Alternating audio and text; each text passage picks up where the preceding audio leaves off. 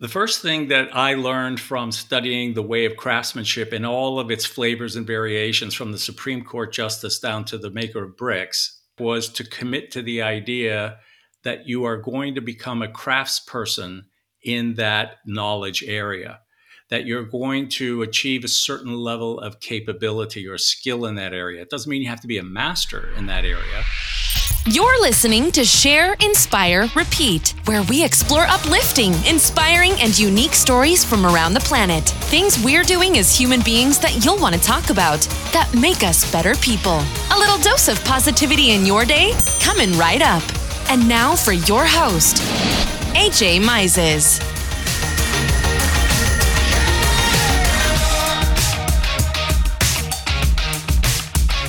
Hello, hello, hello, everybody, and welcome to another episode of Share, Inspire, Repeat. My name's AJ Mises, and I am so excited to have you back for another great episode with another great guest, someone that I know that we're going to learn a lot from. But before I bring him on stage, just want to remind everybody that it is so important that we get those likes and subscribes and all of those great reviews that you're leaving for us on your favorite podcast app. So please make sure that you have done that already. You can actually exit out of the app. I promise the podcast will keep playing, and you can write us a review of what you think of the show because that is how we continue to spread good around the world and continue to boost the podcast and all those famous algorithms that we are always hear about. So thank you so much for doing your part. And speaking of doing your part, this guy has done his part, and I, am really excited about introducing you to him. So, our guest today is Charles Collins, and Charles is a best selling author of the Lifecraft book series. He's a producer of the companion Making a Masterpiece of Your Life audio collection and a publisher of the Life Masterpiece Journal. And Charles's research talks about how anybody can learn to practice life as a craft to achieve extraordinary results. And it's a big picture framework for managing life topics, similar to the way that we manage our occupations and professions versus the hit or miss results of living by trial and error. So I am so excited to introduce you to Charles. Charles, welcome to the show. Oh, I'm really happy to be here, AJ. I've been looking forward to this. Awesome. Great. Well, you know, I kind of want to kick it off with the how question, which is how did you get into this work? What was the ethos or the genesis behind it? Well, like most things that happen in life, when a door opens, you're kind of surprised as to what opened that door. And in my particular case, it was one afternoon in the kitchen. My little girl was six years old, and I don't know where she got it, but she came in and said, Hey, dad, what's the purpose of my life? And I said, Little child, you've just thrown me for a loop because I don't know if I really know how to answer that. I mean, you answer it quickly. Things do come to your mind. It's about being a good person, it's about being a good mom and a dad, or it's God's plan, or whatever might come to mind. But it kind of started being a little itch. And I started thinking, you know, what do I really tell, or how do we as people answer that question to our children? And what I realized is that there wasn't, uh, depending upon where you come from, a really structured answer. And I started coming to the realization that if I would like to answer that well for her, I think the idea would be life is about mastering certain skills and being able to be good at those things because they will not only build your strength, but at the end of the day, it started to occur to me it will help you make a masterpiece of your life. And that's what started the whole journey. Mm what a profound question for a child to have. Everybody says that, what, you know, what's the meaning of my life? And it's funny, but you know, more kids ask that question, I think, than you would be surprised at how many kids just it could be a favorite TV show. I look at some of the things my granddaughter is watching now, and I'm amazed at how many of these little phrases and ideas are in the characters of what they're seeing on television. So I started to realize, wow, it's all around them. Yeah, it, it really is. And media is so different in our day and age. Uh, well, in their in their generation than it was in mine. And exactly. We were too. watching Howdy Doody or whatever, and now these kids yeah. are, you know, yeah. they're actually we like hearing. but yeah, and these kids are hearing different things. Yeah. Yeah. Oh my gosh, that's awesome. So that was kind of like the genesis. It sounds like for you to kind of pursue this work or this research. What were you doing before that? Well, I was continuing to live life as most of us do. You get trained in a career an occupation. We try to pursue that and get better at it and improve and become masters in our trade. I was being a husband, a family man. I was trying to be uh, humble and balanced, which you don't always do.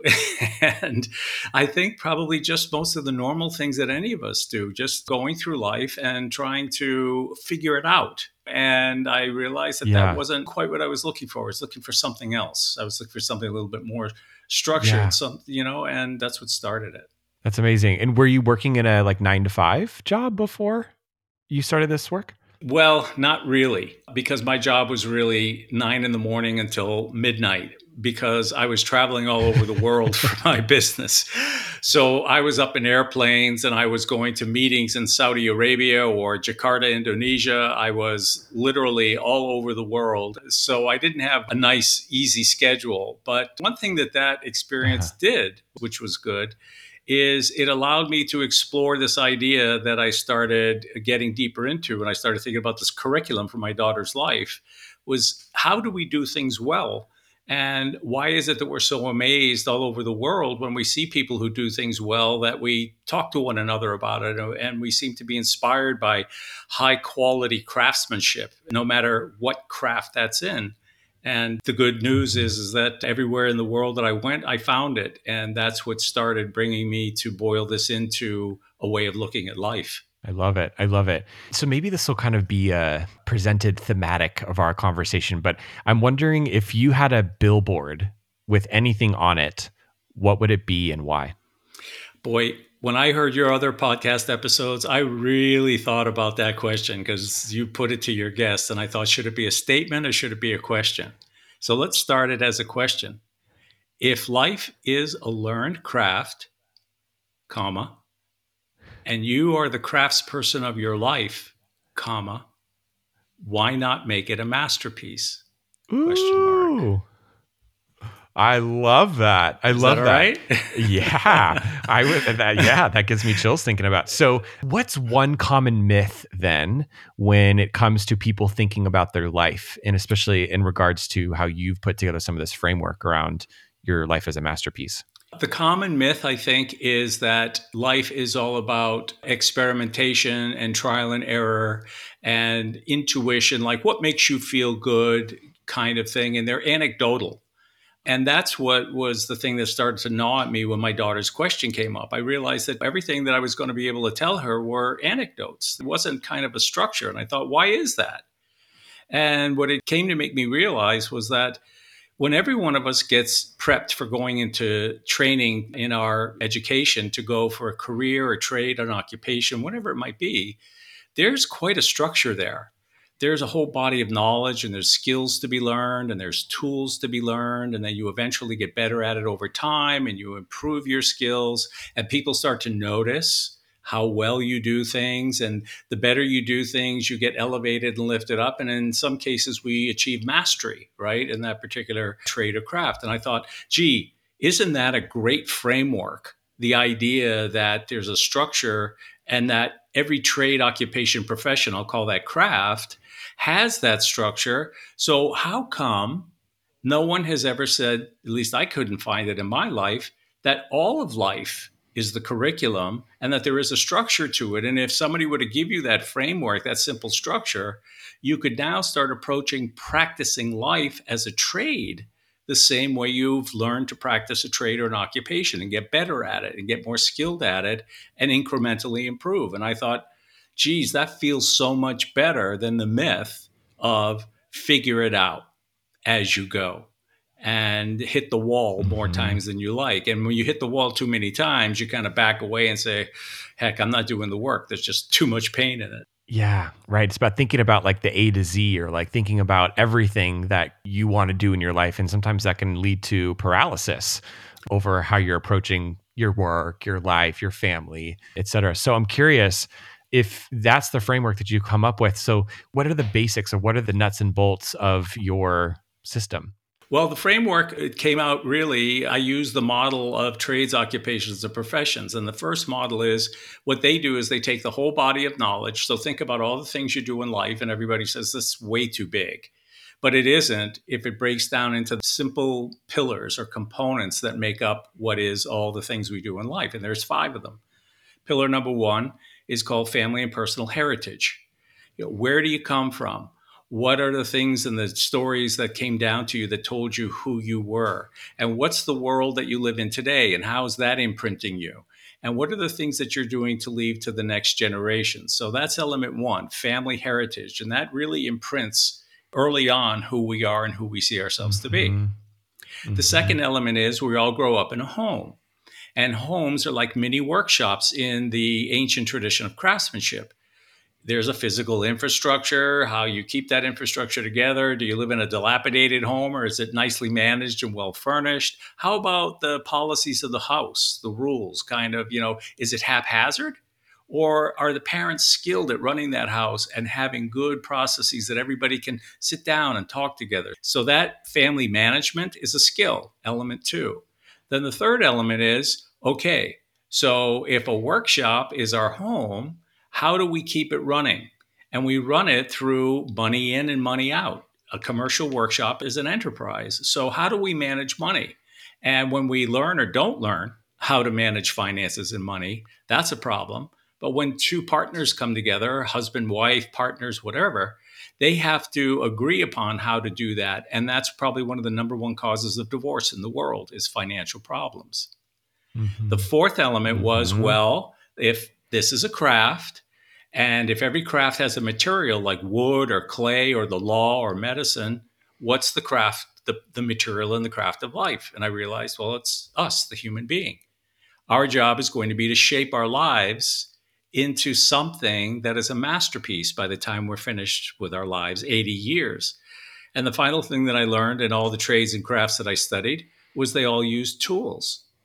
But the way they teach people to use tools is not haphazardly they actually teach them this is the name of the tool, it's how you use it. And if you apply it well, then you'll get a really nice result at the end. Otherwise, you could be very dissatisfied when that souffle, because you didn't do it right, squashes in the, in the oven because you didn't use your tools correctly. So when I looked at those 5 mm-hmm. elements, everything we started talking about fit in one of those five elements. And I realized, you know what? There has been a system here all along. We just never saw it. Yeah. Yeah, I love that. And I love the first couple of subjects or the elements that you mentioned because we have family systems that have shaped who we are. And sometimes we don't really take a second to think about what has been ingrained in us because of how we were brought up or the environment that we were in. And not that anyone is good or bad, it just is. At least that's my philosophy. And when we can look at each of those elements of how we were brought up and recognize that they all have value. So whether or not you had a terrible what you may classify as a terrible experience growing up, maybe with a dysfunctional family or what have you, all of those things add value to us as human beings, regardless of the situation. And I think it's about examining what that was like, which I think is really cool about your work, so that you have the awareness to decide if you want to continue that or if you want to make a change. That's really a great point because at the end of the day, what this concept allows people to look at is the idea that, well, all these things that I'm doing every single day are not random. Mm. They actually are part of something that was created thousands of years ago called the way of craftsmanship. And that all the schools and institutions got really good at teaching this rather large body of knowledge in a very systematic, comfortable way. So then now this allows a parent or an individual to step back and say, well, if I want to be a good parent, there are skills that I could learn to be a good parent. If I want to be a good partner, there are skills to learn to be a good partner. If I want my finances to run well, there are skills. And the more you look at it this way, the more you realize that any area of my life I don't feel really comfortable about is probably an area that you didn't have any training you didn't have any practice, mm-hmm. and you didn't get any incremental mm-hmm. improvement. So now it's really mm-hmm. easy to say, is there anything on my workbench right now that doesn't feel right that I really don't know anything about and it makes me anxious? And if so, you can now say, mm-hmm. well, wait a minute, there are mentors out there and they're available, especially in the mm-hmm. day of the internet, that I can seek out and then begin the learning to improve my practice. And the more you do that throughout your life, the result at the end of your life is you've made a masterpiece of your life. Mm-hmm. Yes, I love that. I love that so much. So, what's the number one thing then, as people are starting to like examine this or maybe researching or looking into how they're living their life? What's the number one thing that people need to know about setting themselves up for success in this pursuit? The first thing that I learned from studying the way of craftsmanship in all of its flavors and variations, from the Supreme Court justice down to the maker of bricks, was that the first step was to commit to the idea that you are going to become a craftsperson in that knowledge area, that you're going to achieve a certain level of capability or skill in that area. It doesn't mean you have to be a master in that area because it takes a long time to master something. But you can be proficient with skills in that area. You have to embed that in your mind first and foremost, that I want to approach this in a craftsman-like, workman-like manner to acquire those skills, just like you did that other thing in your life that you're really good at. Look at how long it took you to be good at it. Look at how long you've done things in your career and the thousands of hours you've put in to get where you are. All right. Well, why not do that with other things? But in order to do it, you have to commit to want to be better at it. And commitment is the first thing. Mm-hmm. So, how does one commit? So, I think it requires the individual to give it importance. If you are a parent and you're having a really difficult time managing your feelings about raising the child, and you say to yourself, This is important to me, the level of importance that it has in your life will give you the push that you need to say, then there's no reason that I shouldn't try to be good at that and learn the skills. Now, I don't have to mm-hmm. master everything, but if I become more proficient mm-hmm. to a level necessary, then all of a sudden I've now brought that into alignment. Now I can work on any other area of my life that I feel needs to be brought into alignment. So you start leaving the place of fear and you start leaving the place of the unknown to say, I'm going to adopt the most ancient human process that's ever been created on the planet, which is to learn to be a craftsperson in a particular area and excel at it, right? And improve my skills. And the good news is there are teachers out there for anything that you want to do. True that. Teachers and coaches. teachers and coaches. Um, That's why that. they're there. Yeah. so, in your life, What's been a really good resource beyond obviously your life's work, which are these different journals and books and things? But what's been one of the best resources that's helped you along the way? The best resource, I think, was having learned that this way of craftsmanship is universal to everything that human beings do, and that it is a simple, repetitive process of observing, then practicing, then incrementally improving, and then using the tools associated with that endeavor with skill. And so once I understood that principle, I was then able to start looking at all these trades and occupations and everything we do and see that same thing happening over and over and over again, even though it was movie making or creating a law.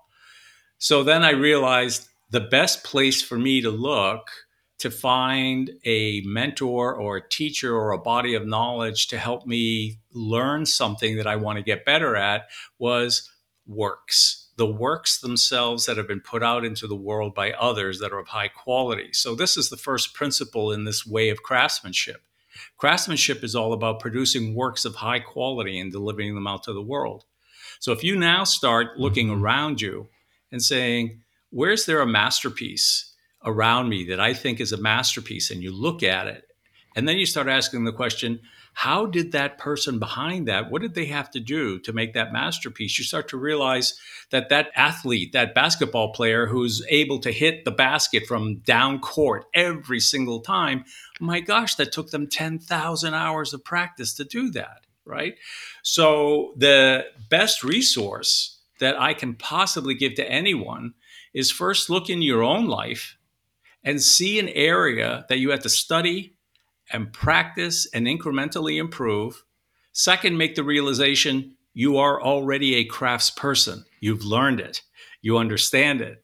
And the next realization is now look at the work of others who you are interested to be better in that skill area and find the high quality masterpieces in that area and then look for those teachers see if you can find them see mm-hmm. if they're available to teach you mm-hmm. so it's a very simple process of kind of like reverse engineering mm-hmm. that anybody can do almost intuitively but we do it because there was something in our life that we learned to do well to begin with and that becomes your model i love that I love that. So I was thinking reverse engineering when you were describing that. So makes perfect sense. That's the right word. Yeah. Yeah. So Charles, we ask this to everybody on the show. As you know, Share Inspire Repeat is all about bringing more good into your life. So how can people continue to bring more good into their lives from your lens?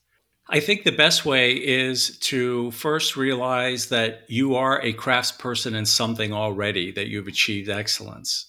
The second thing is is that you can now apply that template to anything else that you do and it no longer has to be a terror because you now have a method by which to do it.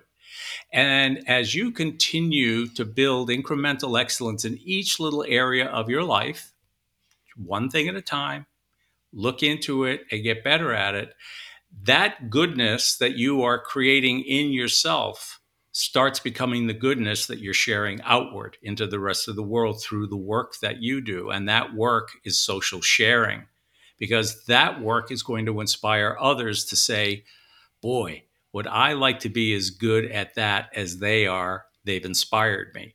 And that's goodness. Mm-hmm.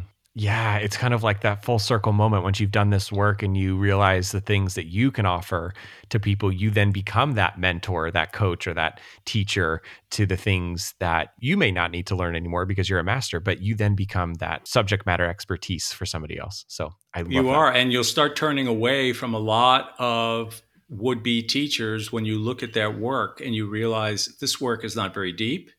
This work is really not authentic I don't see the thousands of hours of training and practice and incremental improvement. This is just a facade, it's a veneer. Eh, there's nothing really behind it. And that gives you the skill to be more selective in the teachers, the mentors that you will choose to take whatever area you want to the next level. I love that. Thank you, Charles. It's been so much fun having you on the show. I would love for you to share with everybody where people can find out more about you online. Go to Life Masterpiece Journal com. And that's where the structure of everything that I just talked about is, and writings and audios and things of that nature, so that they can practice this way of making a masterpiece of their lives. Yeah, I think that's the best word practice. This life is all about just practicing and getting better. And I love that social sharing.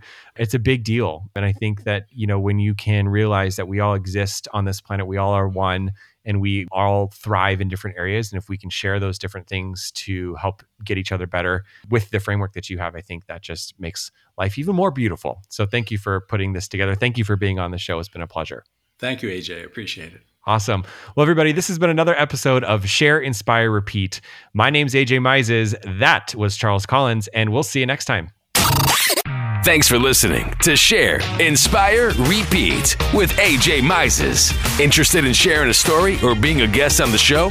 Visit shareinspirerepeat.com to introduce yourself or to submit a story.